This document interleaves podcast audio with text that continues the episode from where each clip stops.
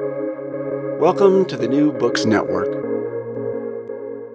Hello, and welcome to another new episode of New Books in Islamic Studies, which is part of the New Books Network. My name is Shobana Xavier, and I'm one of your co hosts of this channel. I hope you are staying well and safe wherever you are, and thank you so much for joining us today. As you know, each new episode of our channel engages with an author who has published a book that is relevant to the field of Islamic studies. Today, we are joined by Dr. Niloofar Haeri, who is a professor of anthropology and the program chair for Islamic studies at Johns Hopkins University. Say What Your Longing Heart Desires Women, Prayer, and Poetry in Iran, which is published by Stanford University Press in 2020, is a stunningly absorbing ethnography of the lived ritual realities of contemporary Iranian women. In capturing conversations that unfold during Quran and poetry classes, Haeri showcases how a group of educated, middle class women encounter, engage, and embody the lived legacies of classical Persian poetry of Rumi, Hafez, and Saadi, and many more in their everyday lives.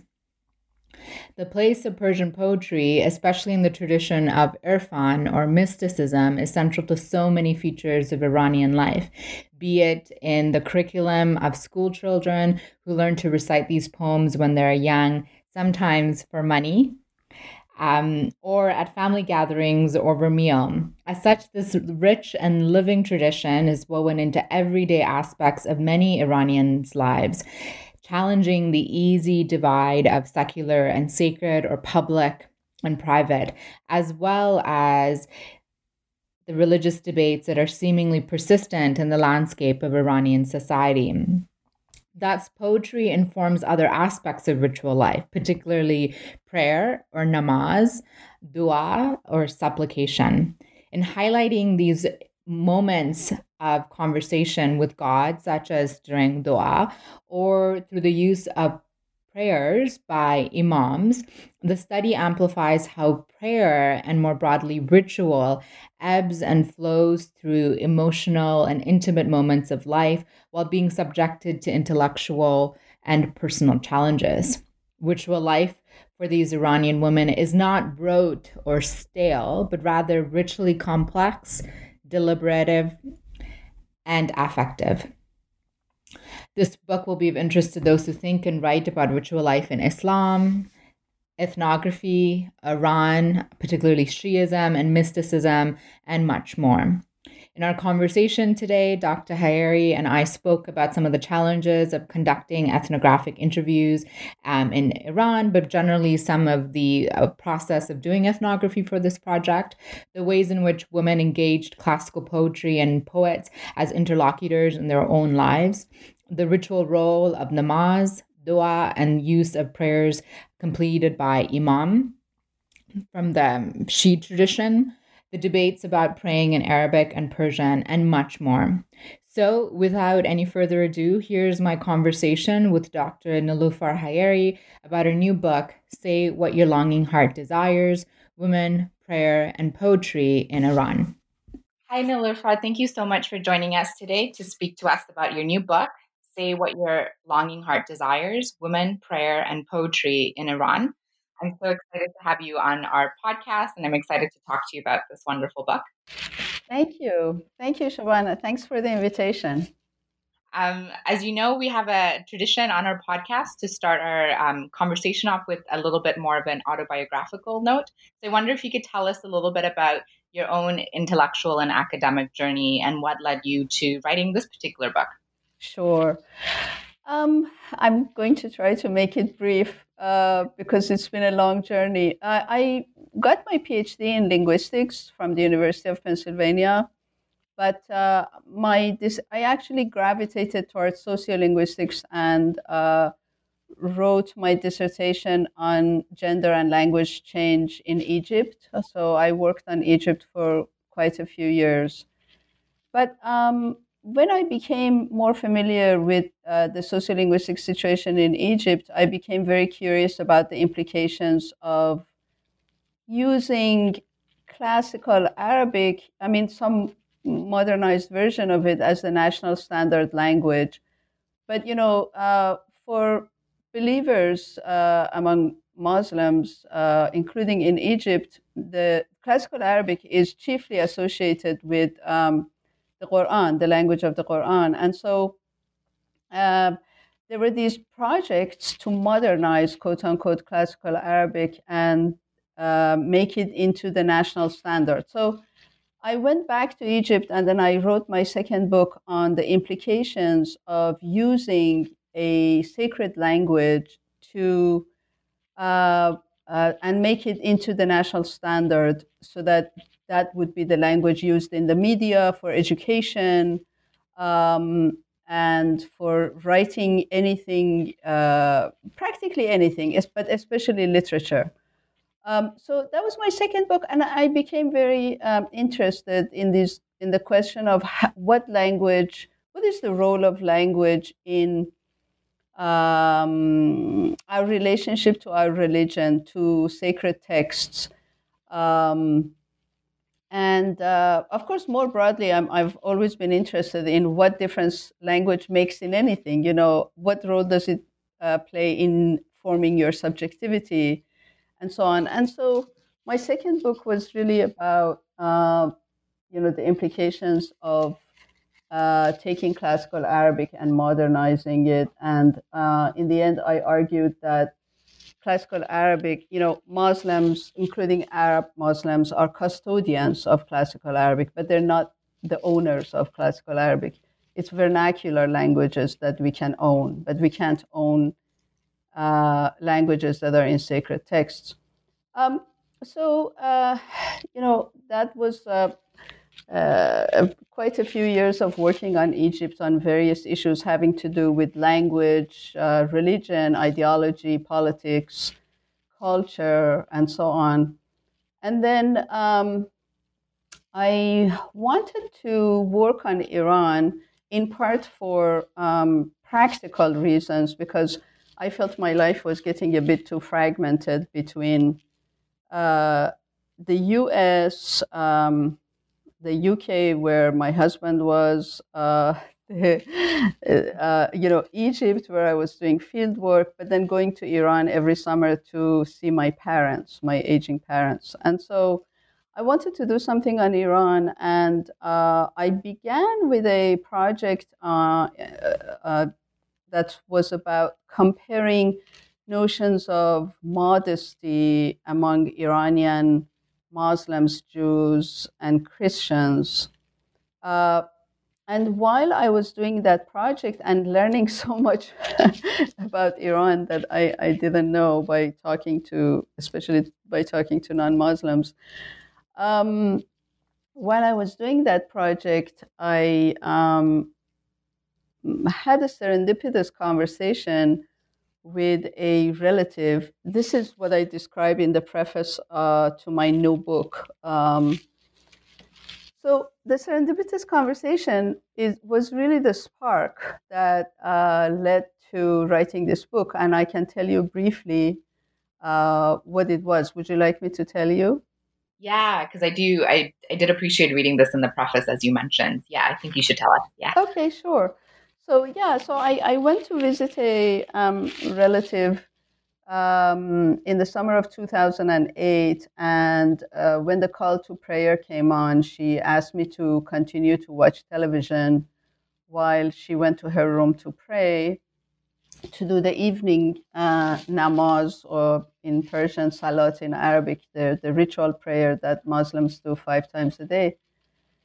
And um, when she came out of the room, you know, she looked very serene and uh, there was kind of like a halo around her almost. Uh, and she said that, um, oh, that was a good, good namaz. And, and uh, you know, I managed to feel close to God and so on. And I was just completely puzzled by, by this because I thought, well, you know, a ritual prayer is just a copy of a copy of a copy. A ritual is a ritual. You, you know, uh, the performer is not the author. Um, the performer is told what to say and what to do, and the performer does that, and that's about it.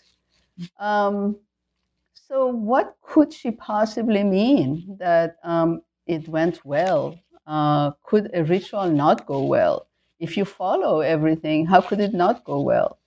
So um, that really was a spark uh, that so um, baffled and interested me that I kind of left um, the project I was doing on modesty, which I hope to go back to at some point, and uh, and then I started to um, you know ask her and uh, uh, women uh, like her these questions about performing the namaz, and so uh, yeah, that's how it started. Mm. Um, and one of the very rich um, and exciting aspects of this book is that it's an ethnography. Mm-hmm. Um, and so I wonder if you could tell us a little bit about your ethnographic process, uh, who your interlocutors were, how doing field work in, in Iran was for you, especially as someone who um, has ties to the space. Yes. Uh, and if there were any challenges for you actually because of that. Sure. Yeah.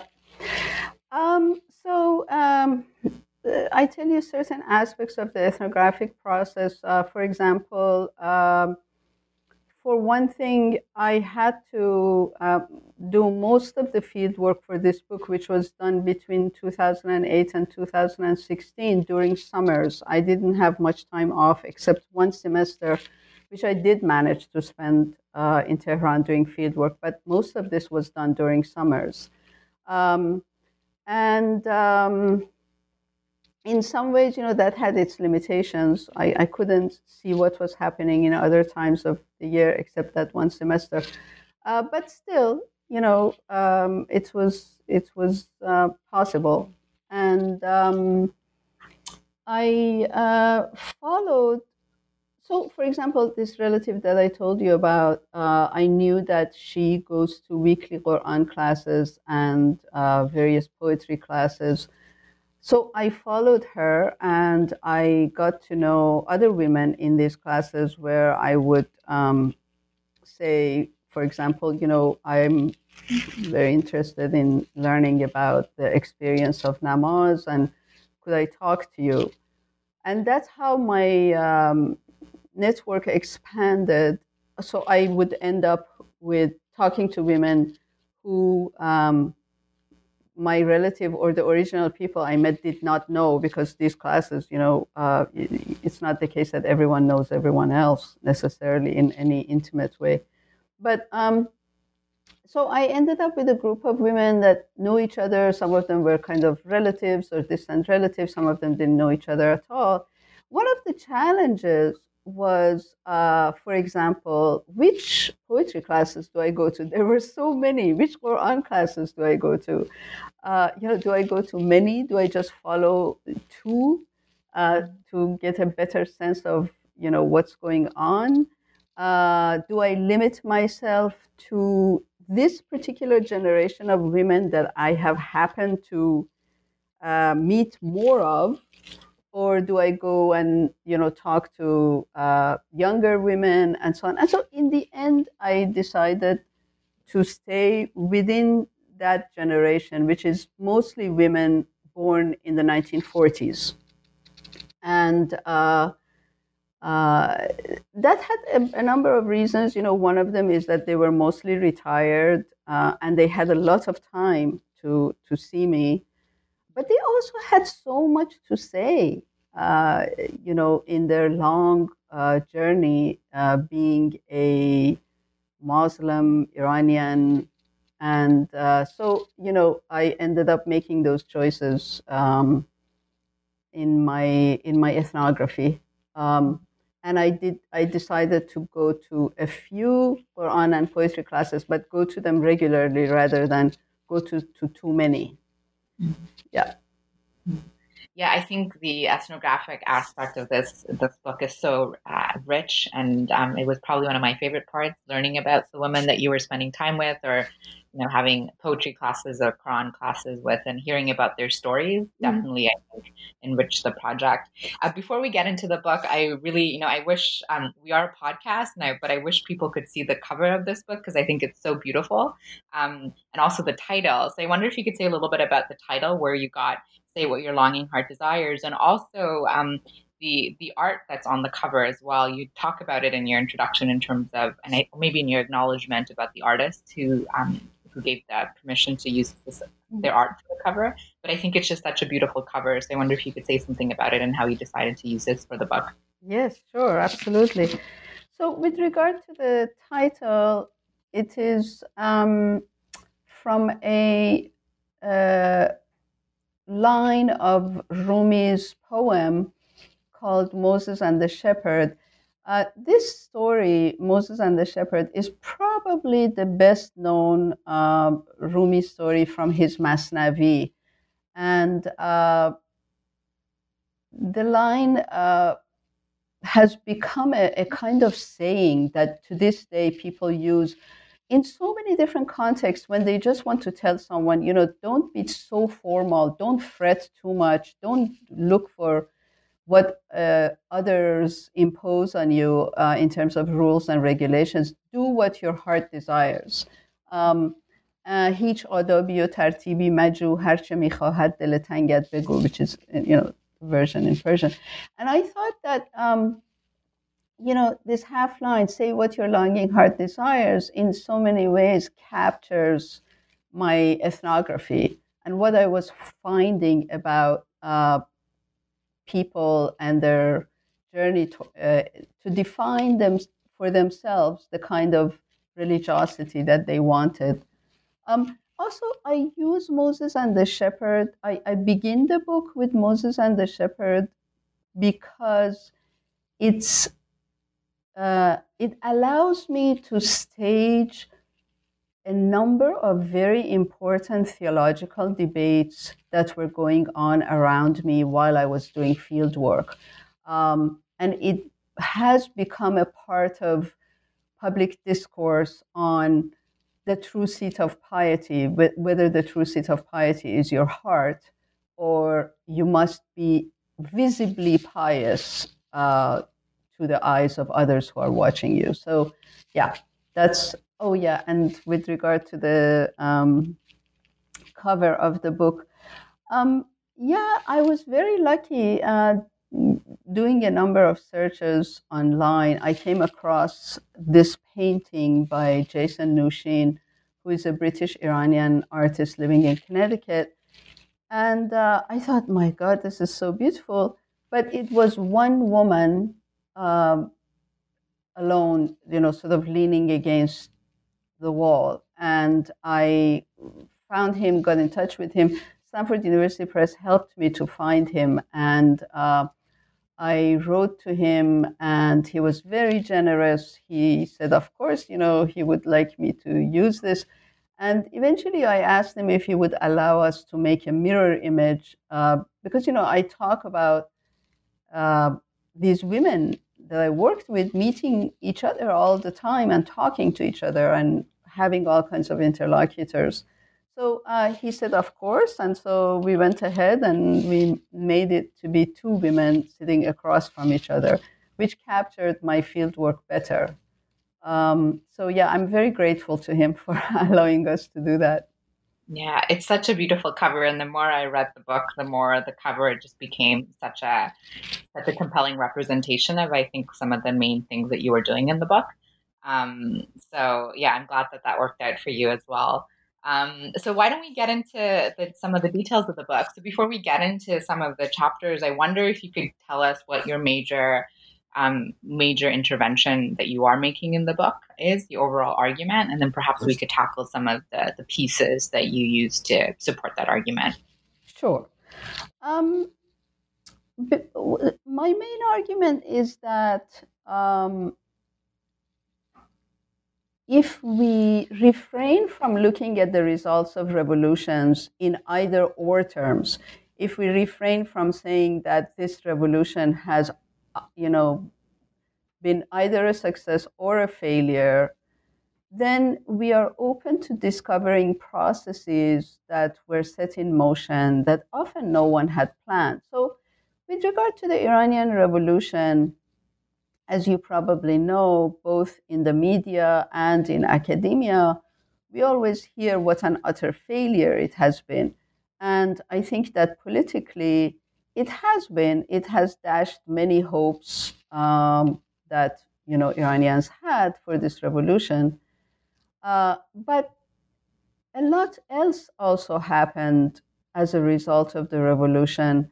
And the one that I try to capture in my book is this kind of um, education in mass theology that uh, basically started after the revolution, which you know nobody planned. But what I argue is that uh, after the revolution, with the establishment of an Islamic republic, with a state that self-identified as Islamic, uh, the result of that was that questions about Islam moved into the public sphere. Islam became a subject of wide debate and critique, and uh, in a way that it had not been before. Uh, and this in particular happened because the state quickly resorted to coercion to force people to be visibly pious in the way they dressed, uh, you know, if they were in public institutions, they had to go to prayer halls to pray uh, at, uh, at noon. And so there, there, was this question involved, and, and inevitably the question became well, uh, what kind of Islam, um, you know, we ought to strive for? Who says which kind of Islam? Who has that authority? And in the end, you know, what is true Islam? Um, so my main argument is that this debate became quite widespread, and uh, people who could historically be called the laity, uh, or in Muslim societies, the avam, they started to engage in these debates uh, for a number of reasons. You know, um, the, the level of literacy had increased, the availability of sources, um, the internet, the fact that you could go to so many classes and learn about things. Um, so, you know, uh, there was this kind of, uh, you know, mass literacy in a way where, where people started to engage in what is true Islam.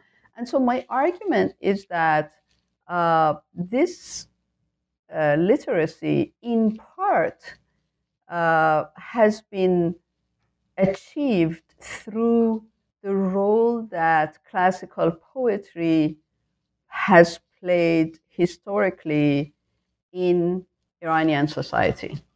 So I argue that certain concepts and vocabulary are taken from this poetry in order to engage in those debates, in order to argue and shape the kind of uh, religiosity that some people think is true Islam.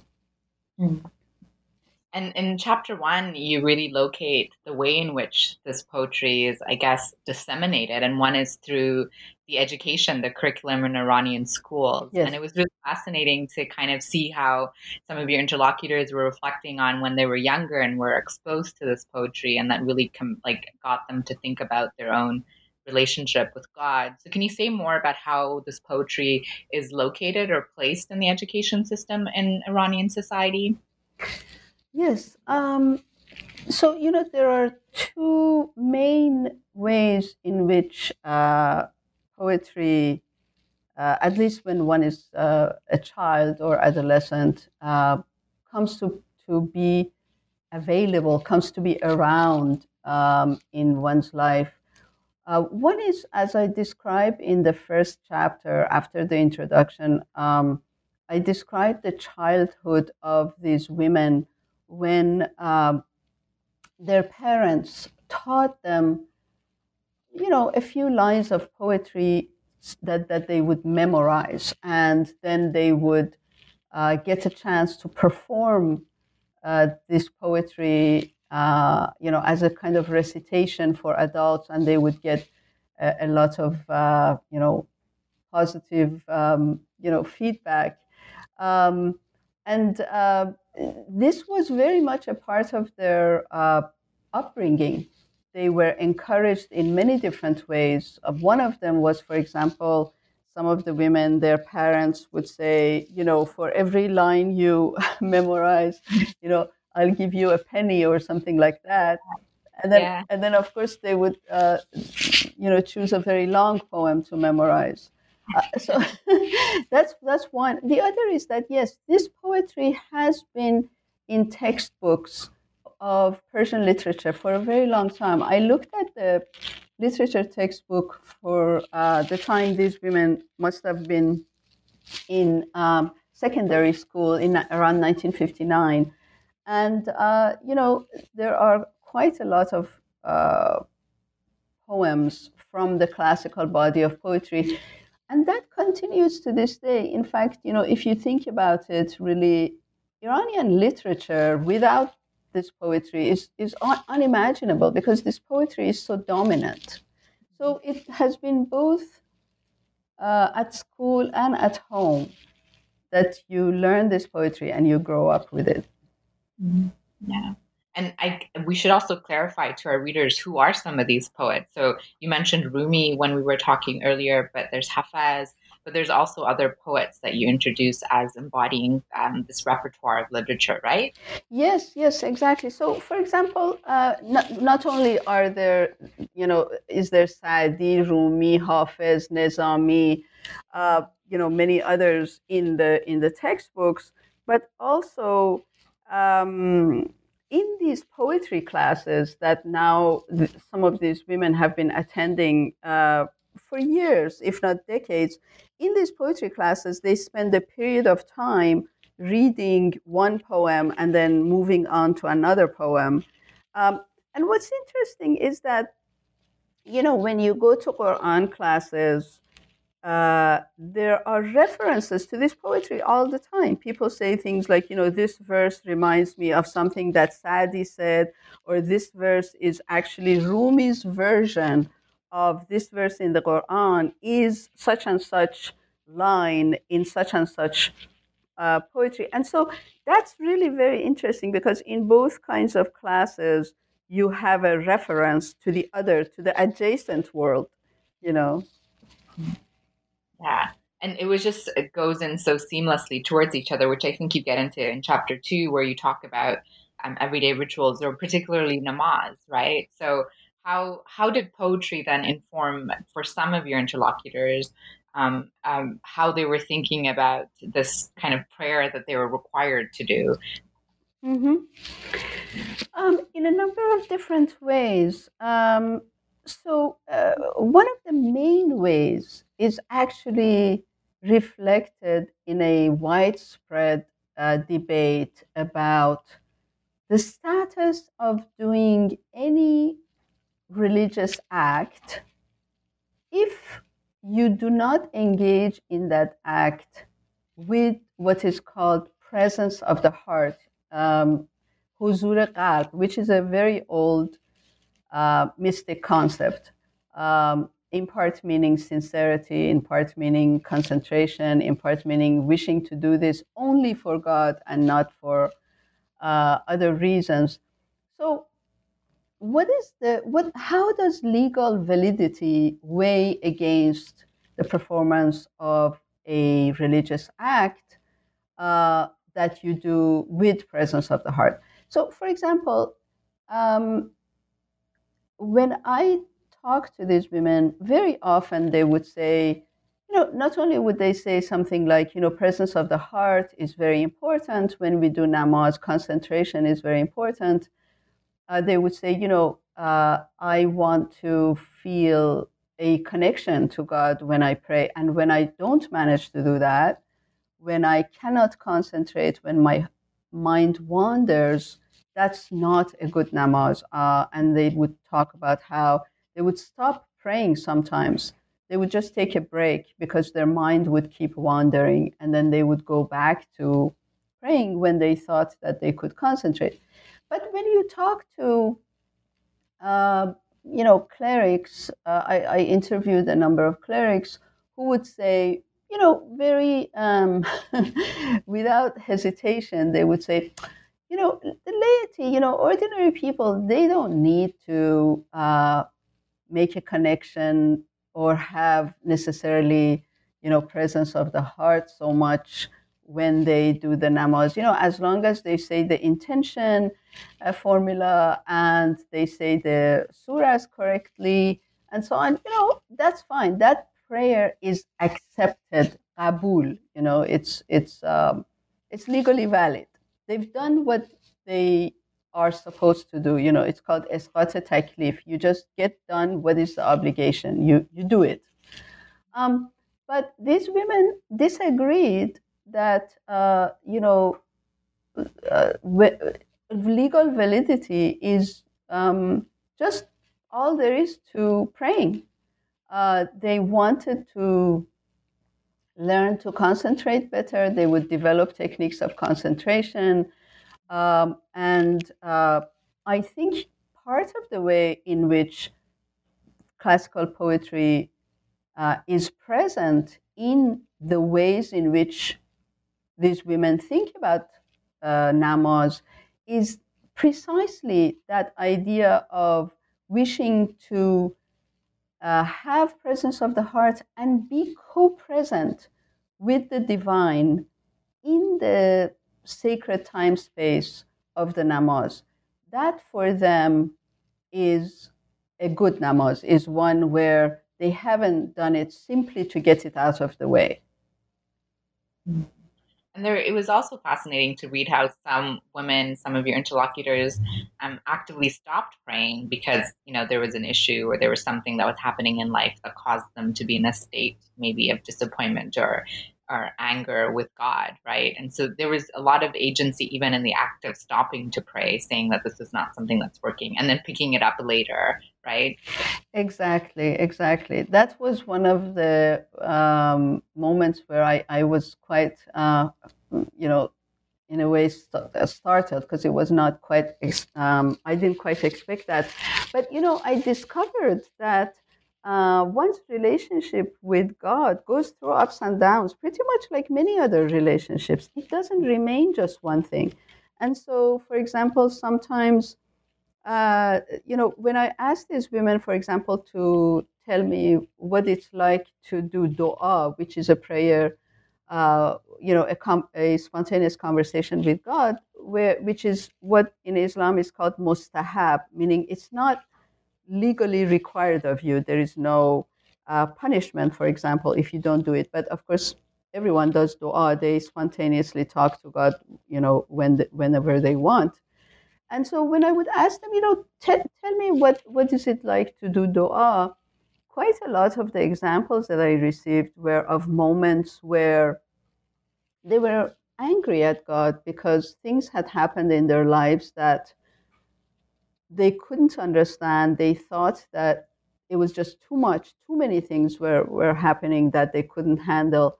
And so in their prayer, they would actually, you know, shout at God and scold him and ask him to account for himself. Why are you doing this to me? Um, and um, yeah, so so this this was, uh, I mean, some of these narratives that I have in my book are actually a little bit too emotional. Otherwise, I would I would share some with you. But yeah, they they would um, ask God why you're doing this, and I think in my book what I argue is that again uh, this is in part a result of the fact that for centuries within mystic poetry, God has been referred to as the beloved. Mm. And if God is the beloved, you can ask the beloved, you know, what's going on? Why are you why are you doing this to me? Mm. Uh, you can become intimate with God. Mm. Yeah. And I think that's what was interesting to see kind of the contrast between the chapter on namaz and then the chapter on dua and the spontaneous conversation. I, I have to say, one of the most interesting chapters for me, at least when I was reading the book, was chapter four, um, which you've titled Movable Mosques. Mm-hmm. Um, I, wonder if you could say a little bit about, but really, this chapter is about um, prayers that are by the imams, right? Yes. In the Iranian context. And um, uh, And so I wonder if you could say a little bit about, uh, you know, the material culture, like the prayer books that you mm-hmm. describe, and why you refer to them as prayer books, and in what context maybe that these prayers are being um, t- said in addition to namaz and to dua. Right. Um, so, uh, you know, unfortunately, uh, just as with poetry, where we don't really have uh, a social history of uh, classical poetry in Iran for any given period. I mean, of course, we do have, you know, uh, uh articles uh, here and there, but we don't really have a systematic uh, study of the social life of the social history of um, classical poetry in Iran. We also don't have that. except in bits and pieces here and there um, on the social history of prayer books in Iran uh, there are so many questions that I confronted when I uh, wanted to, to look at prayer books. I mean, even very simple uh, questions, like, for example, prayer books uh, have covers that are similar to covers of the of Qurans. And, and the question is, you know, was this ever controversial? Uh, you know, how did publishers manage to um, make prayer books look sacred, right? Uh, whereas you know one one expects that kind of design to be uh, reserved only for the Quran. So anyway, I mean, uh, just to say that there are all, all kinds of questions one can't answer. But in any case, I try to I look at two main prayer books in Iran. You know, one is uh, Sahife Sajjadiyeh and the other is Mafatih al Janan. Um, and, uh, you know, Sahife Sajjadiyeh was written by Imam Sajjad, you know, um, uh, in the seventh century, and uh, it's full of uh, praise poet, praise prayers, gratitude, and so on.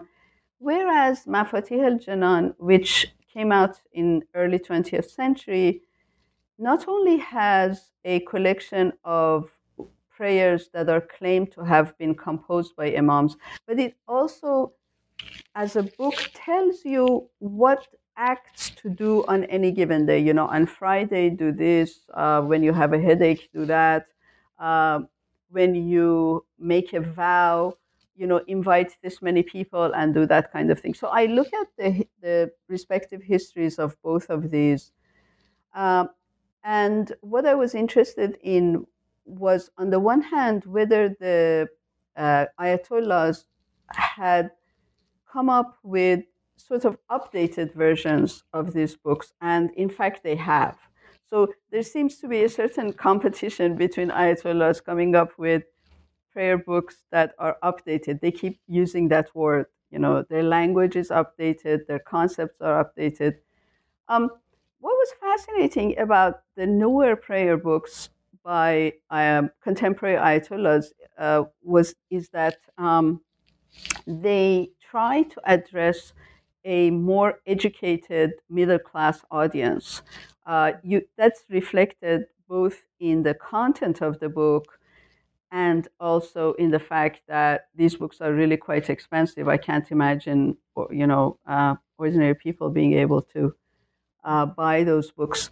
Um, but more fascinating than that for me was the fact that a number of books had come out which were categorized under simple irfan, simple mysticism.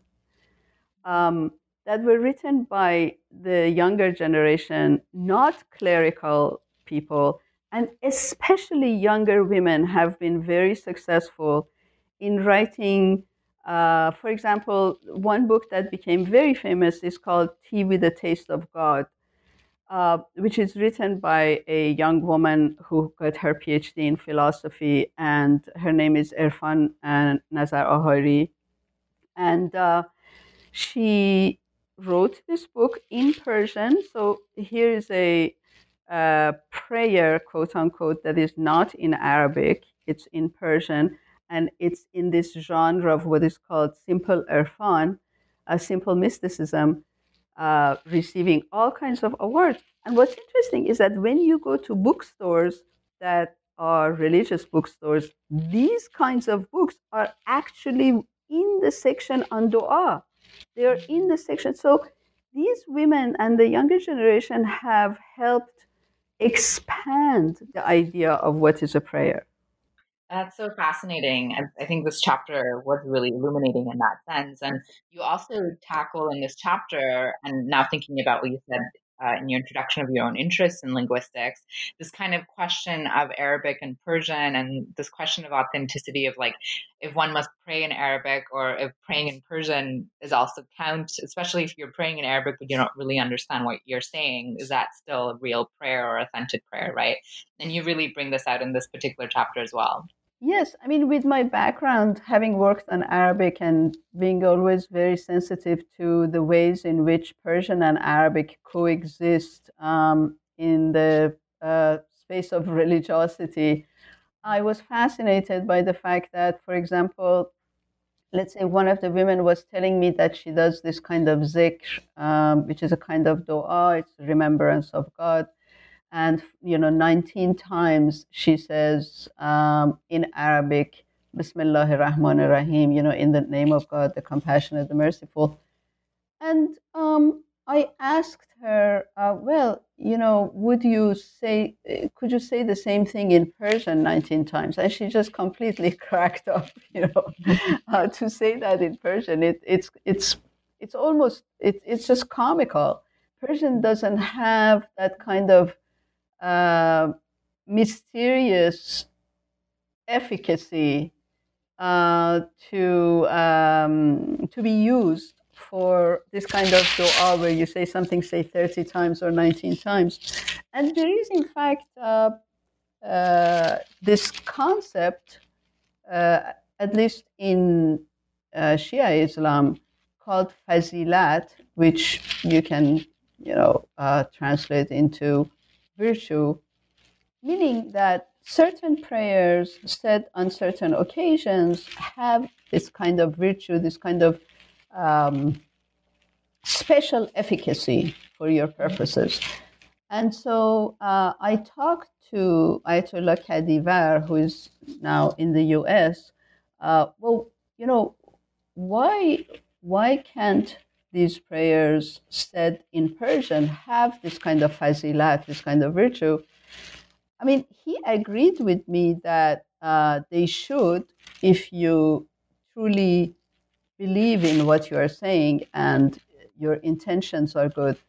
But uh, Kadivar is an exception. Most ayatollahs, uh, you can see on their websites because people write to them about these things. You know, can I say this in Persian? Can I say this in Arabic? Why do I have to say this in Arabic? And they always say, for matters of caution, you ought to say all of this in Arabic first, and then if you want to, you can say it in Persian. So saying things in Arabic counts as actually performing a religious act, whereas saying them in Persian is not. Although this is now uh, debated. There are women that I, among the women that I interviewed, there are those who don't agree with this at all. One of them says that uh, sometimes she says her namaz in Persian, sometimes she says it in a combination of Arabic and Persian. But on the whole, still there is this idea that Arabic is the language of religion. And if you want your prayer to be efficacious and to have fazilat, you ought to say it in Arabic. Mm, Which is really fascinating, I think, um, as a point to end off in, in chapter four. Um, I know before we started talking, you said that there was maybe some sections of the book that you wanted to, short sections that you wanted to maybe read to get, um, to give our sense uh, our listeners a sense of the book, especially voices of your interlocutors or some poetry. Did you still want to do that before we go on to some concluding questions? Yes, or? yes, sure. I would like to. I, I'd like to read two brief uh, narratives that I was um, given by by two of the women. Uh, the reason I want to share them is because one of the questions I address in um, my book in chapter one which is called Where Do Ideas Come From? Uh, the question is what is this poetry doing uh, for people? Uh, you know, and one thing I show is that uh, it affects and inflects relationships. So here is a woman uh, who I call Mariam in my book. Um, we were basically sitting around the table with, you know, seven or eight people and talking about poetry. And uh, she uh, told us this story. She said, My parents liked each other, but had very different personalities. And I could see that at times my father's being so disengaged from our daily lives made my mother lose her patience. But quite often around the dinner table or after dinner, for one reason or another, one of them would recite a line and others would follow, either reciting the rest of that very poem or reciting poems that had relevant themes. My father, who had hundreds of memorized verses up his sleeve, would keep coming back with his own poems, some of which he recited with a particular melody. My mother would join in, she would recite her favorite poems, often correct my father and others, and suddenly you could see that the expression on her, on her face had completely changed. She had softened, had a lovely smile, and looked at my father with gentle admiration. So, yeah, so you see, what I conclude from this is that it transforms relationships.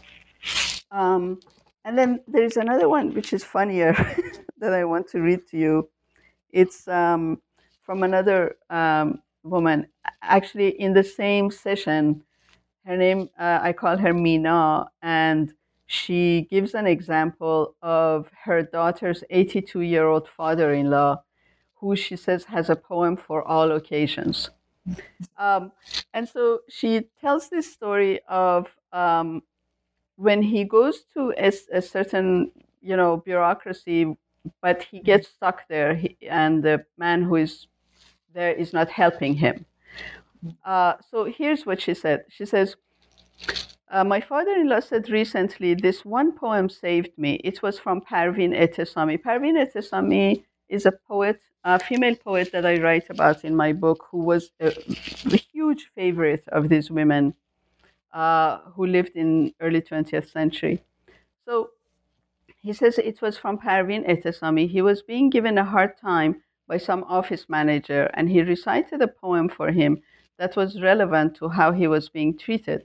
He said that the guy at the office was rather boastful, and he tried to answer with another poem. I said, I'm sorry, but you're mistaken. You're not reading it right.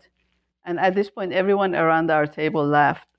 The man took umbrage, but I began to recite his poem myself, and people gathered around us. So he paused.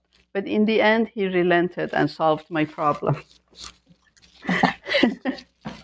I remember reading that passage and also laughing. I thought that was great. Yeah, yeah. Yeah, so yeah, these are the these are the kinds of things poetry does. You know, it inflects relationships. It opens knots, as they say in Persian. Um, it softens people. It um, mediates, uh, you know, intimacy, uh, experiences of, you know, aesthetic experiences, and so on. Yeah, I mean, one of the things that I was, you know, I my own interest in scholarship looks a, a lot at um, Sufi poetry in the context of um, the West and how it's been popularized and commodified, especially figures like Rumi and Hafez. And you kind of see it all over social media and the internet, and there's misquotes and things like that.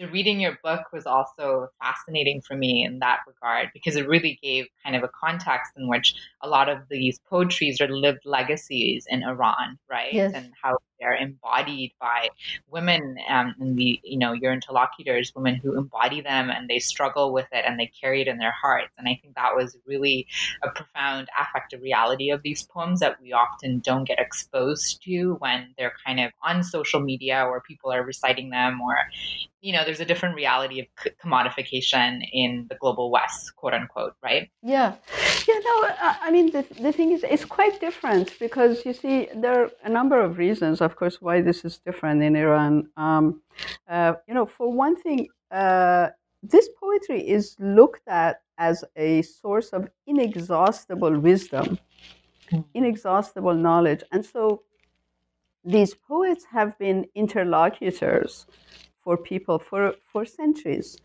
Um, and uh, they are finding a particularly, you know, they're, they're, they're particularly relevant within the debates on true Islam after the re- revolution.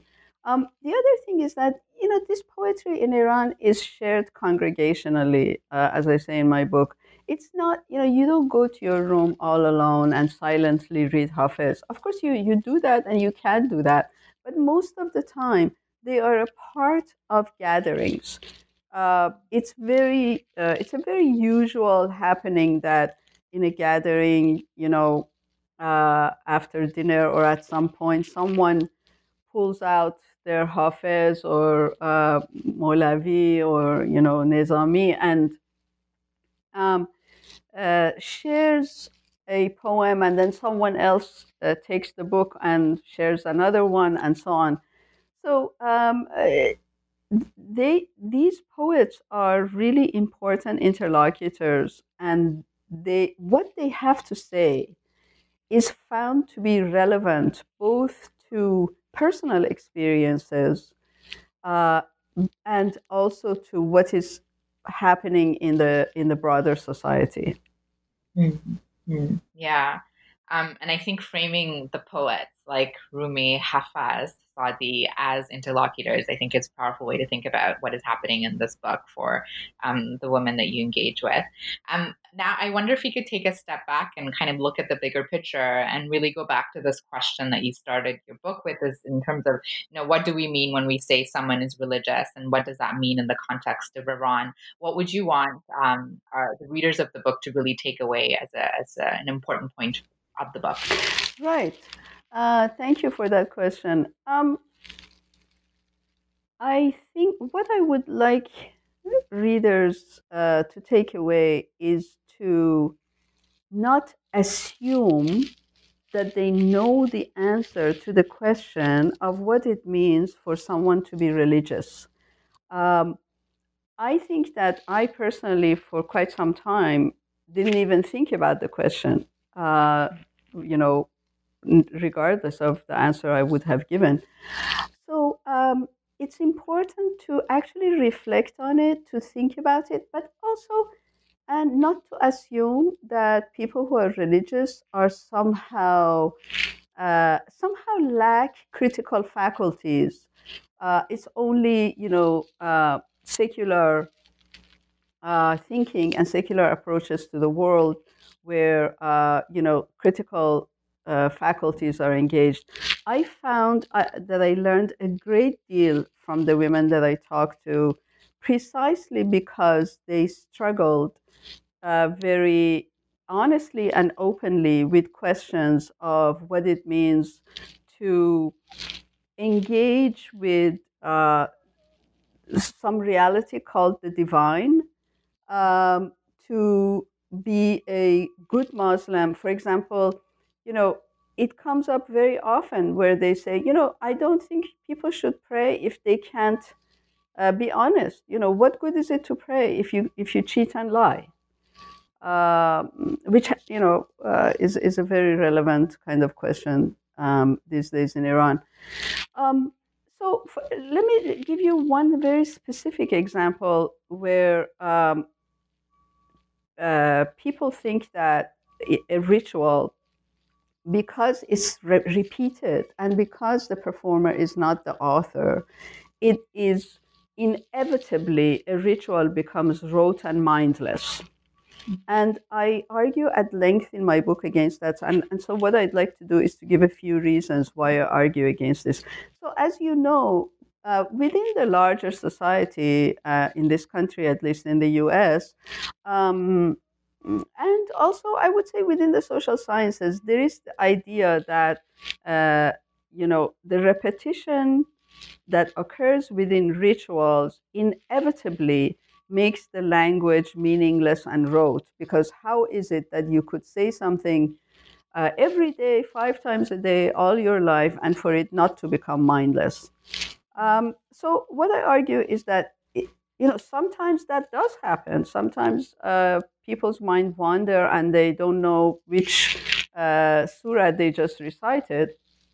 But it doesn't happen regular. I mean, it doesn't happen automatically, and it doesn't happen all the time. The reason is that um, a ritual is very much like the performance of, say, a piece of music by a, a pianist or a um, cello player.